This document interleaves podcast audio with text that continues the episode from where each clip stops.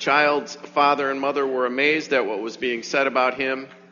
Then Simeon blessed them and said to his mother Mary, This child is destined for the falling and the rising of many in Israel and to be a sign that will be opposed so that the inner thoughts of many will be revealed and a sword will pierce your own soul too.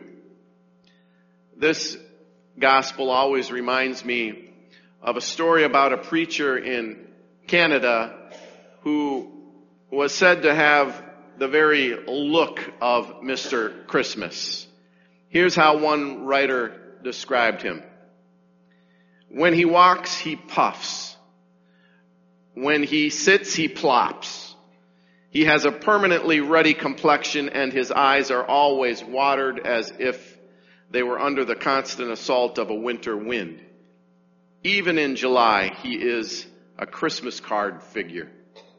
But in December, with mittens and muffler, his head down, hand on hat, trudging through the snow toward the lighted church, he is the very picture of Christmas. That is, until he preaches. Every Christmas Eve, he stands directly in front of the altar and unburdens himself about the birth of Christ. It is at this moment that his real gift appears. The man has bellows for lungs. He always begins softly, his voice a low rumble like the sound of a distant train. The congregation lead, leans forward hoping to hear what he is saying to himself with so much earnestness. Then the rumble grows to a roar. The train is in the church, pinning people to their seats for 20 long minutes. Once the roar arrives, there is no longer any mystery about what he had been mumbling to himself. What had been a private consultation is now a public proclamation. The Christmas message that blasted from the furnace of this preacher's mouth into the ears of everyone with merciless repetition and hurricane force was this. The wood of the cross, the, the wood of the crib is the wood of the cross. The wood of the crib is the wood of the cross. The story of that preacher also reminds me of a line from a a John Donne poem. He, he writes, I need thy thunder, O Lord. Thy songs no longer suffice me. I think that Canadian preacher was onto something. There is at least as much darkness in the Christmas story as light. There is at least as much suffering and sadness experienced at Christmas time as there, there is in any other time of the year. For people like you and me, when we are honest, there is as much that is threatening about Christmas as there is comfort to be found there. Isaiah reminds us why the light came. The people who walked in darkness have seen a great light.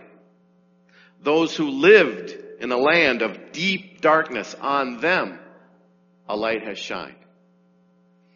As I said on Christmas Eve, Christmas has always been first for people whose lives were so darkened by what was going on around them that they couldn't imagine things ever changing. It's for people who know what it's like to live in a land of deep darkness that this light has come.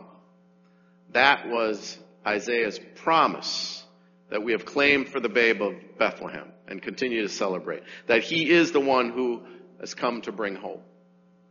And that hope does not deny the darkness we so often face in our lives. In big ways and small, the wood of the crib is the wood of the cross. This truth is echoed by these wonderful characters we meet this morning. One of them, old Simeon at the temple.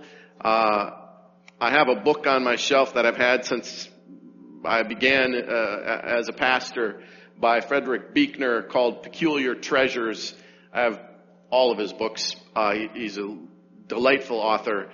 Uh, but in Peculiar Treasures, he just, in alphabetical order, uh, from the A's to the Z's, uh, goes through some of the biblical characters, some of them more obscure than others, some of them uh, not so, and, and gives his own sort of treatment to introduce these characters to us in his own humorous but deeply faithful way. So I'm going to let uh, Frederick Be- Buechner introduce Simeon to us uh, in his own unique way. Jesus was still in diapers when his parents brought him to the temple in Jerusalem to present him to the Lord, as was the custom, and offer a sacrifice. And that's when old Simeon spotted Jesus. Years before, he had been told he wouldn't die until he had seen the Messiah with his own two eyes. And time was running out on Simeon. When the moment finally came, one look through his cataract lenses was all that it took. He asked if it would be all right to hold the baby in his arms, and they told him to go ahead, but to be careful not to drop it. Lord, now lettest thou thy servant depart in peace according to thy word, for mine eyes have seen thy salvation, he said. The baby playing with the fringes of his beard. The parents were pleased as punch, and so he blessed them too for good measure. Then something about the mother stopped him, and Simeon's expression changed. What he saw in her face was a long way off, but it was there so plainly he couldn't pretend. A sword will pierce your soul, he said. He would rather have bitten off his own tongue than said it, but in that holy place, Simeon felt he had no choice. Then he handed her back the baby and departed in something less than the perfect peace he dreamed of all the long years of his waiting.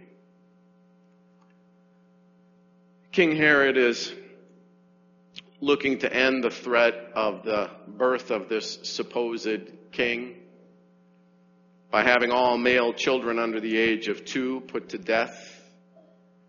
He had, by the way, had his own wife and two of his own sons killed, so this is a treacherous leader.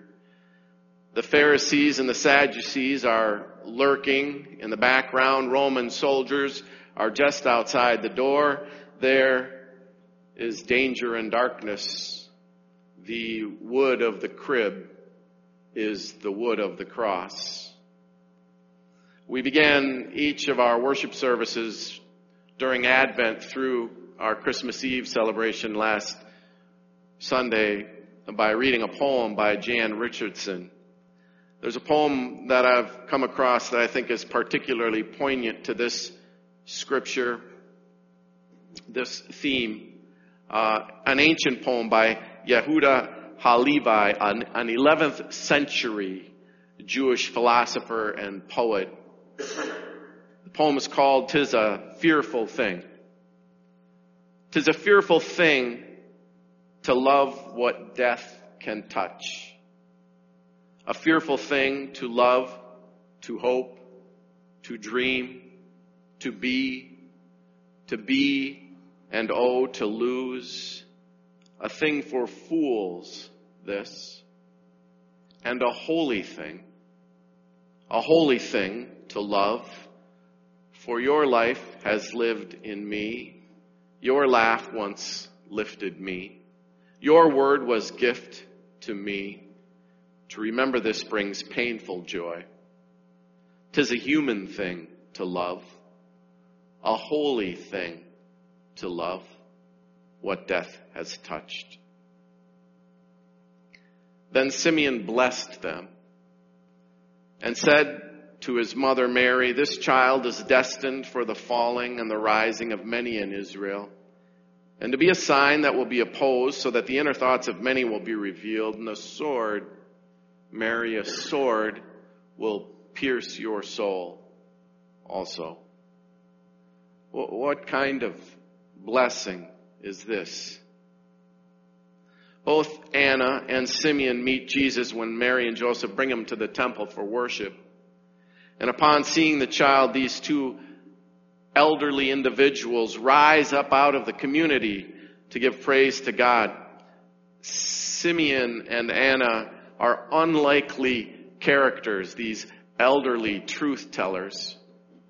Mary and Joseph, the wise men and the shepherds, the animals, the angels, and now Simeon and Anna, all of them, an unlikely cast of characters who have gathered to hear and to tell, to share this incredible story. And here's the point. As we stand on the verge of this new year, and now you and me, now we are part of God's story. The British theologian N.T. Wright says Luke wants to draw readers of every age and stage of life into his picture, no matter who or where you are. The story of Jesus from the feeding trough in Bethlehem to the empty tomb and beyond has become your story. That promise brings us to today, the first Sunday of Christmas and the last day of this year. Each of us has been pulled into this narrative, into this story of God's drama of salvation, and onto this island of misfit toys that is the church. This unlikely cast of characters is who we are. Just ordinary people out on a freezing cold Sunday morning each with our own history, our own joys, our sadnesses, gathered together as God's people. This story has become our story. With angels and wise men and shepherds and Simeon and Anna, we gather around Christ to hear this good news and tell the story of this wondrous thing that has happened. To tell the truth. Amen. I love Frederick Buechner's uh, treatment of Simeon, especially there at the end where he said, old Simeon would rather have bitten off his own tongue than have given that blessing to Mary, that a sword shall pierce your soul also. Uh, the wood of the crib is the wood of the cross. And uh, so the story we have entered can give us the faith and the courage to love, even when we know that love can be broken, uh, that grief can overcome us, that sadness is part of our story. The wood of the crib is the wood of the cross, and so therefore, as is true in the promise of baptism, we are wrapped up in Christ, as Paul said in the reading from Galatians. We have put on Christ. We are clothed in Christ, as little Kaya just received that promise. Uh, what she will experience in her life, who can say? There will be great joys and adventure, and along the way, there will be sadness and loss, but all of it is wrapped up in Christ now. That promise has been made we struggle keeping promises at times. God in Christ does not. That is the point. That's the story we have entered. So we leave one year and we move toward the next as part of this story. We are part of this story. We have heard this story and we in our own ways can look for opportunities to tell it as well as we live out the promise we find in these waters. So we go not in fear, not defeated by grief, but we go in peace to love and serve the Lord. Thanks, Thanks be to God. Love came down and rescued me. Love came down and set me free. I am yours.